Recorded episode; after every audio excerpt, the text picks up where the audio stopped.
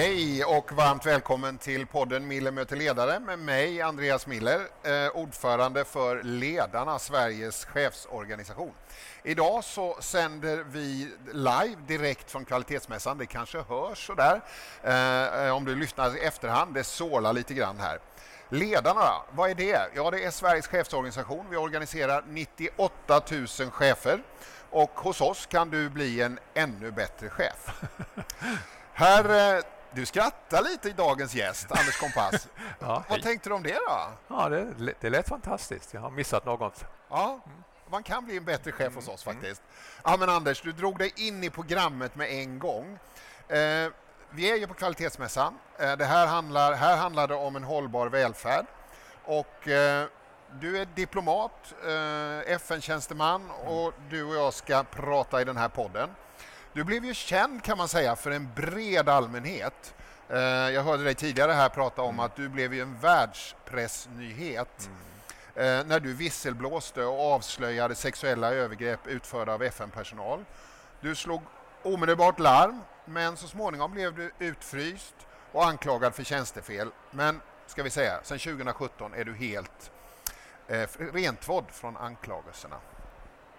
Men jag tänkte så här, när vi sitter på kvalitetsmässan. Så med den där erfarenheten som en fond tänkte jag att vi ska prata om hur man skapar en kultur där chefer och medarbetare känner sig trygga att rapportera oegentligheter.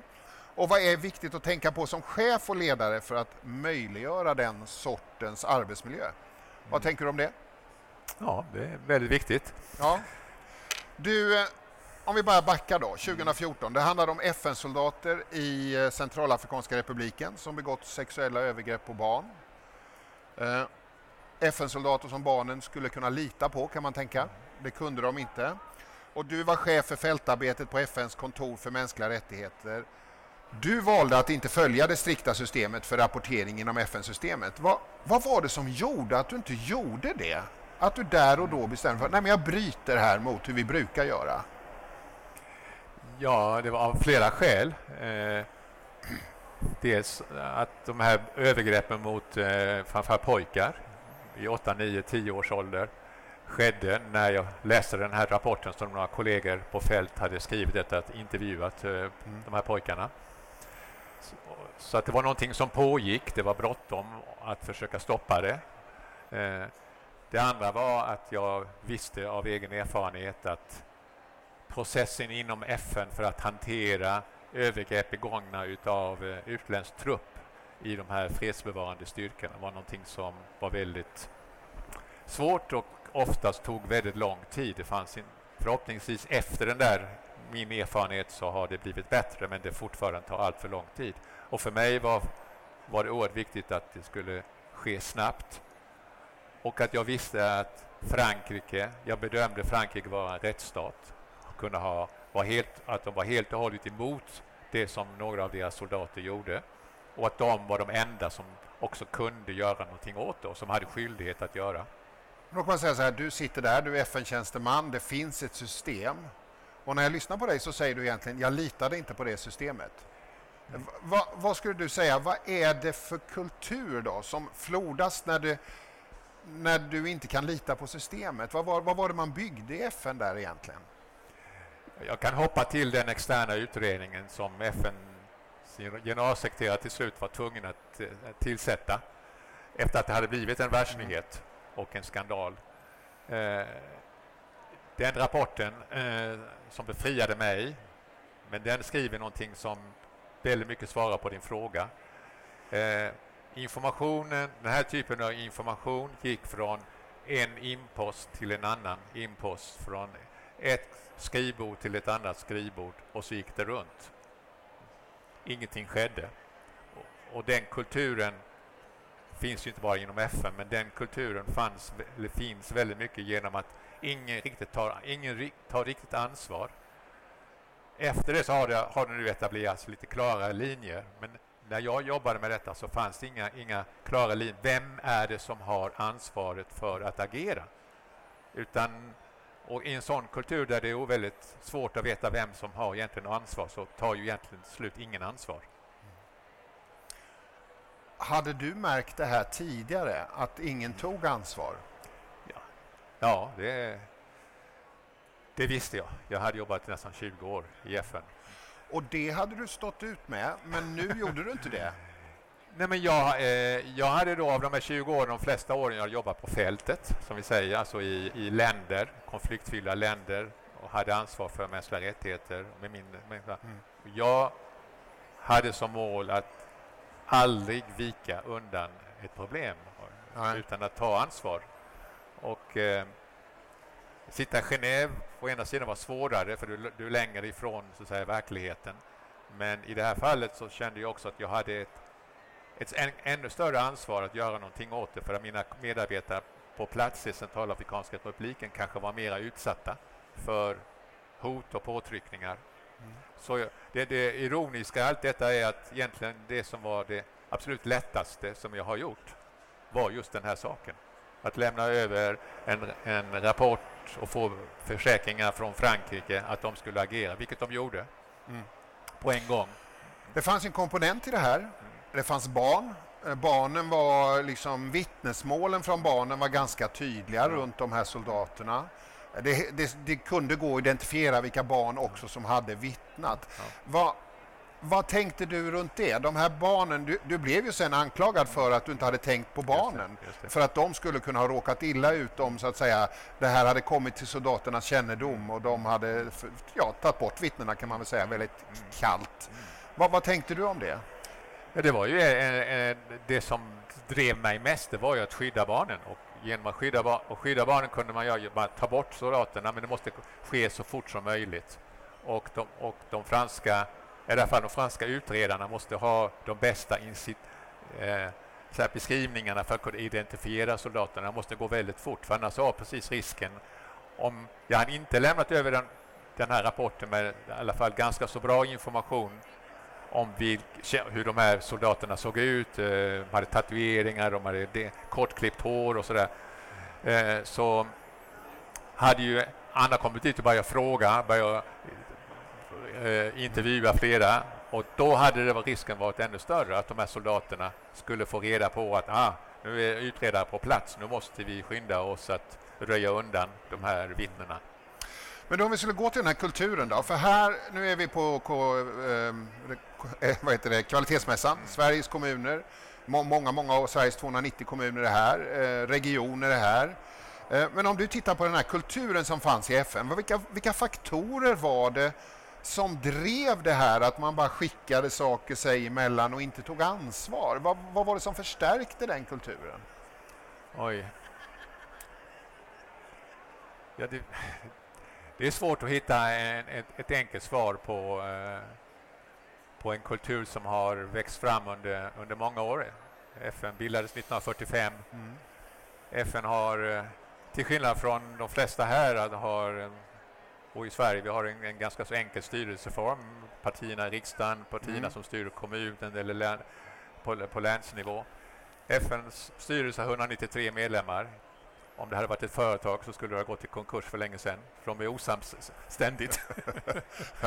och, eh, och de som arbetar i FN kommer också från olika kulturer och bakgrunder. Ja. Men, men, men framförallt är det, det är ett ledarskap som, eh, som, som inte främjar eh, att man tar tag i problemen. Det finns en rädsla som kanske finns i alla offentliga organisationer, även företag, för kritik. Och eftersom FN är en organisation som ständigt är under kritik, under eh, påhopp, det finns länder som absolut inte vill att FN ska existera, så har det skapat den här kulturen att man är rädd för att visa upp sina svagheter, sina problem. Och jag tror att det var ju det som som, som också blir som eftermälet här, är att jag blev till slut friad, men inom FN så är jag fortfarande eh, ska säga, anklagad för att ha bidragit till att skapa ytterligare dåliga eh, eh skriverier mm. om FN. Mm. Mm. Makt, prestige, eh, man kan använda ett sånt där modernt begrepp som varumärke. Det var, ja. det var sådana saker som ja. skulle skyddas. Plus att min, jag menar, min, min, den dåvarande högkommissarien för mänskliga rättigheter som inte, var, som inte hade tillträtt när jag gjorde detta utan tillträdde några månader efteråt. han var ju den som gjorde trots allt största felet. Han hade, allting det här hade kunnat undvikas om han hade...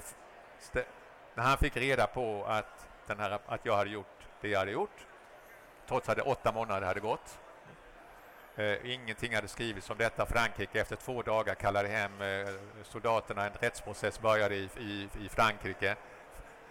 Men om, om min chef hade satt, satt sig ner. Anders, nu vill jag veta. Hur tänkte du? Varför gjorde du så här? Jag vet att du har jobbat 20 år eh, på fältet. Jag är intresserad av att veta. Varför gjorde du det här? Dina, samma ja. frågor som du har ställt mig här. Så hade jag haft en möjlighet att förklara. Och hade han ändå kommit fram till att jag tillåter inte, jag tycker inte att det här var ett bra sätt att arbeta på. Du skulle ha använt de formella eh, rutinerna. Ja, jag vet att det skulle ha tagit tid, men det är de formella rutinerna du skulle ha följt. Så hade jag naturligtvis avgått. Men han talade aldrig med mig. Han frågade mig inte en enda gång varför jag hade gjort som jag hade gjort, utan han hade bestämt och jag blev avstängd från arbetet. Och, eh, för då kommer vi in på en intressant fråga som förstås intresserar mig som ordförande för ledarna, chefskap, ledarskap. Ja. Vad, vad, var det som, vad omgavs du av för ledarskap inom FN när du, när, när du jobbade där? Alltså, vad skulle, hur skulle du karaktärisera det ledarskapet som fanns ovanför dig i det här fallet? Ja, i, i det, det, som vi talar om nu, det fallet var ju... Eh, jag menar, han, din man, han fick ju också allvarlig kritik i, i den här externa utredningen. Eh, han, blev in, han blev inte direkt anklagad för att ha, ha begått och sen en tjänstefel, men nästintill så hade han så att säga, förstått det så hade han själv avgått efter det. Men han var det absolut det huvudansvaret. Det som är allvarligt också att han fick med sig de andra viktiga cheferna i New York mm. och i Genève bakom beslutet att inleda en utredning där till och med då man hade bestämt innan utredningen började att jag skulle eh, fällas och därmed eh, avskedas. Så ingen av dem, så att säga, hans jämlikar, inklusive generalsekreteraren, frågade de här frågorna. Har du pratat med Anders? Vad säger han om detta? Utan alla köpte liksom hans hans bild. Och, och, så, och det var ju det sen som gjorde att hela den här processen blev så svår, för då blev det ju ett kollektialt ansvar. Mm. De hade alla skrivit under vad han hade bestämt sig för att göra. Mm. Vad tänker du om det så här i efterhand? Är du, är du bitter? Nej, jag bitter nog ja. Det är inte, det är, sån är inte du Nej, jag, det är jag inte. Och, och, och tack och lov så har jag, har jag mycket mer positiva erfarenheter. Och jag menar, mm. jag kom ju... Jag fick ju till slut rätt som en externa utredning, så Anders gjorde sitt jobb. Den mm. externa utredningen leddes av en kanadensisk kvinnlig domare mm. som skrev till Anders gjorde sitt jobb. Det, låg, det var precis inom hans, hans befogenheter att göra det han gjorde. Det var brådskande. Det var till, en, till ett land som har rutiner, rättsstat och allt mm. detta. Mm. Så jag är mera ledsen över att, eh, att, att det gjordes på det sättet det gjordes. Det hade kunnat undvikas. Det var flera kollegor som eh, skrev ett brev till, eh, till FN-ledningen under den här perioden eh, att, och sa ungefär så här att det som hade kunnat ha blivit en väldigt bra story för FN, nämligen att FN agerade för att de här utsatta barnen skulle mm. skyddas. Det blev istället, på grund av FN-ledningens agerande, till en stor skandal för FN. Mm. Så här efteråt då, vad tänker du? Hur kan man som ledare hantera situationer där de moraliska principerna står i konflikt med de krav som ställs av organisationen? För så var det ju här, kan man säga. Eh, eller myndigheten man arbetar för. Hur, hur ska man som ledare hantera det för att faktiskt stå upp för sina principer?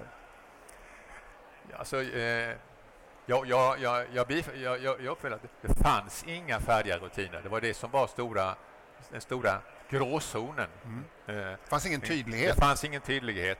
Det blev en av rekommendationerna från den här externa utredningen som den nya generalsekreteraren Antonio Guterres har jobbat väldigt mycket med.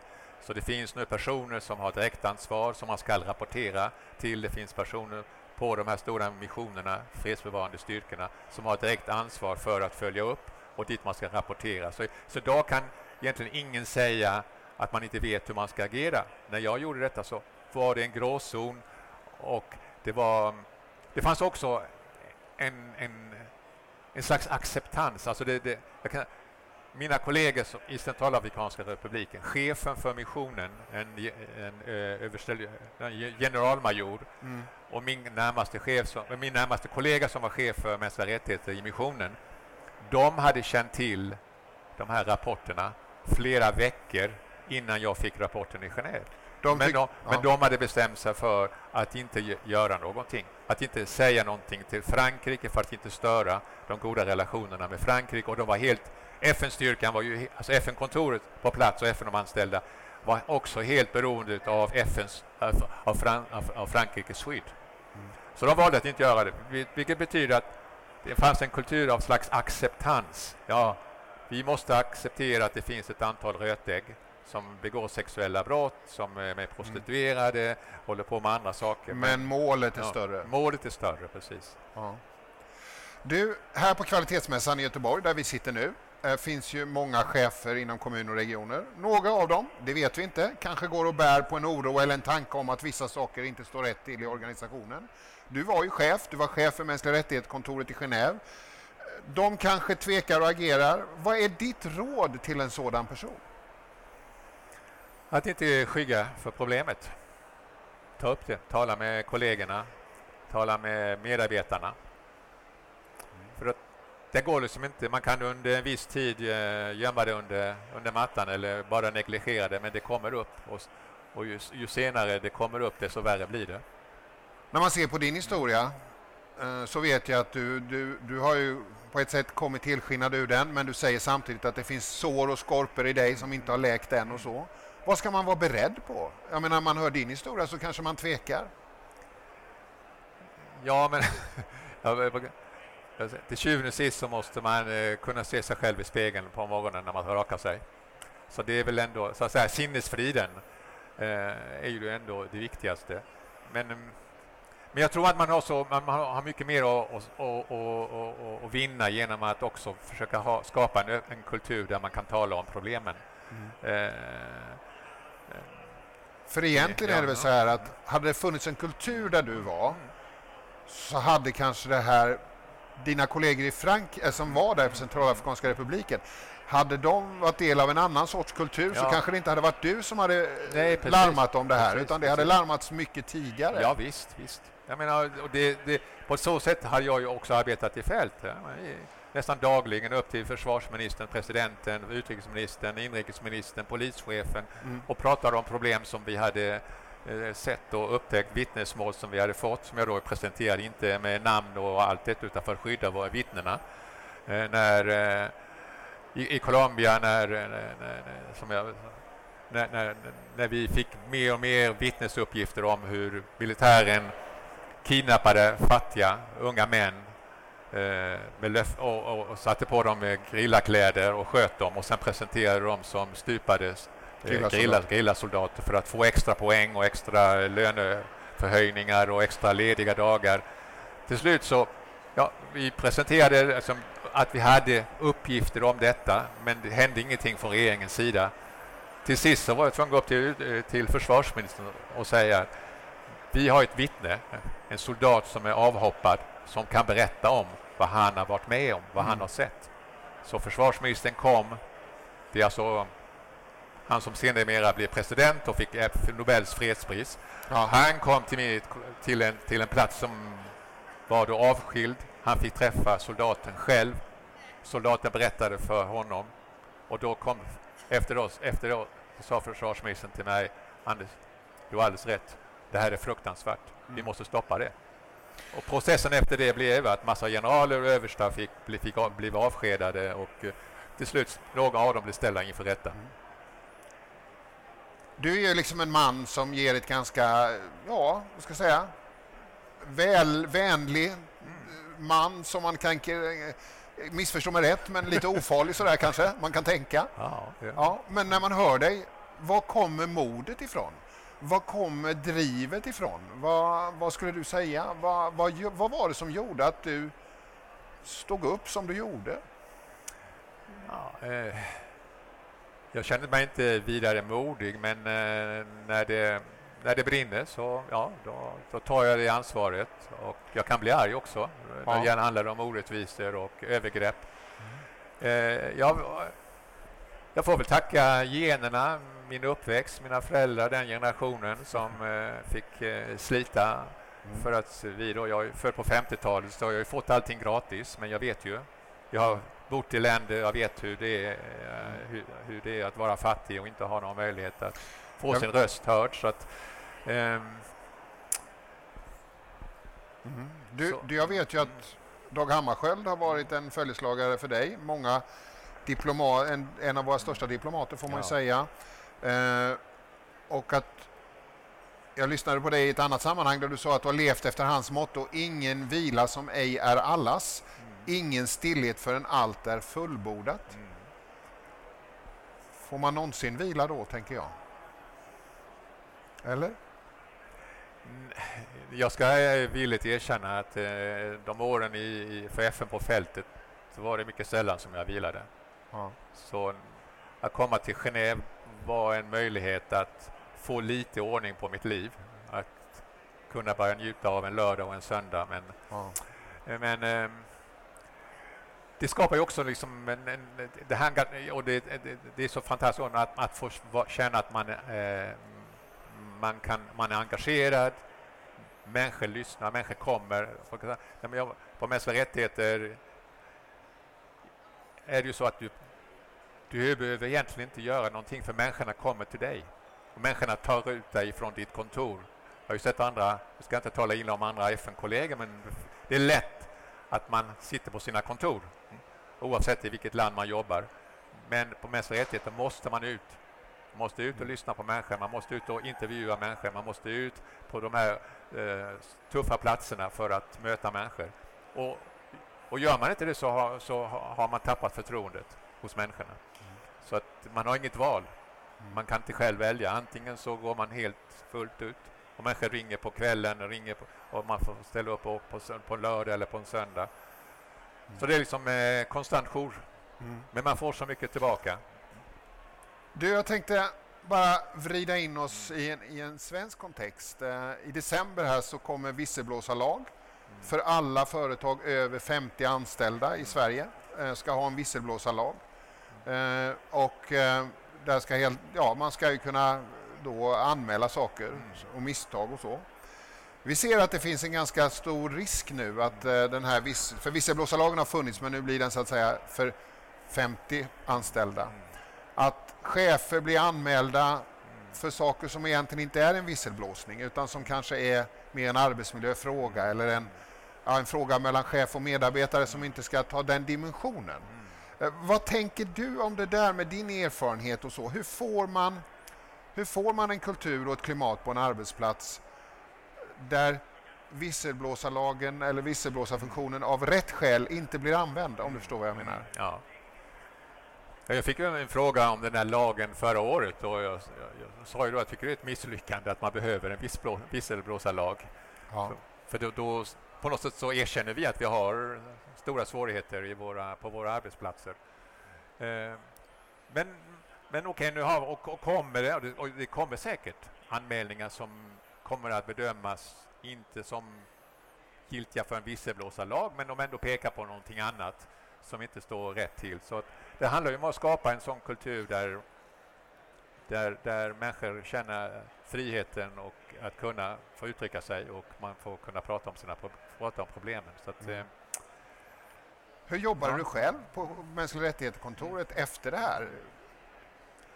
Det var, det var svårt för dig att vara kvar va? Ja, jag slutade ju av den ja. anledningen. Alltså, jag blev... Den här externa rapporten presenterades i december. Jag, jag, då hade jag ju varit på jobbet och mm. efter nyår så trodde jag väl då att jag någon form av erkännande kommer jag ändå kunna få från chefen eller högsta chef kommer in så ändå att tala om för hela personalen jag har, ni har sett rapporten och bla bla. Nej, tyst. Var helt tyst. Och ingenting, från, ingenting till mig. Nej. Då förstod jag att eh, ja, jag kan inte jobba kvar, så jag sa upp mig. Mm. Anders, vi ska avrunda här på, på kvalitetsmässan. Det är sex år sedan du friades av FN och fick rätt kring visselblåsningen. om du skulle säga, vad är din viktigaste lärdom? Ja, min viktigaste lärdom, ja att eh, hur oerhört glad och tacksam, lite ledsen också att det behövdes, men jag räddades av eh, eh, massmedia, journalister. Jag, jag räddades av massa anonyma kollegor som eh, också läckte information både i Genève och New York om hur man hade agerat för att här, få fast mig eh, som sen verkligen användes i den här externa utredningen.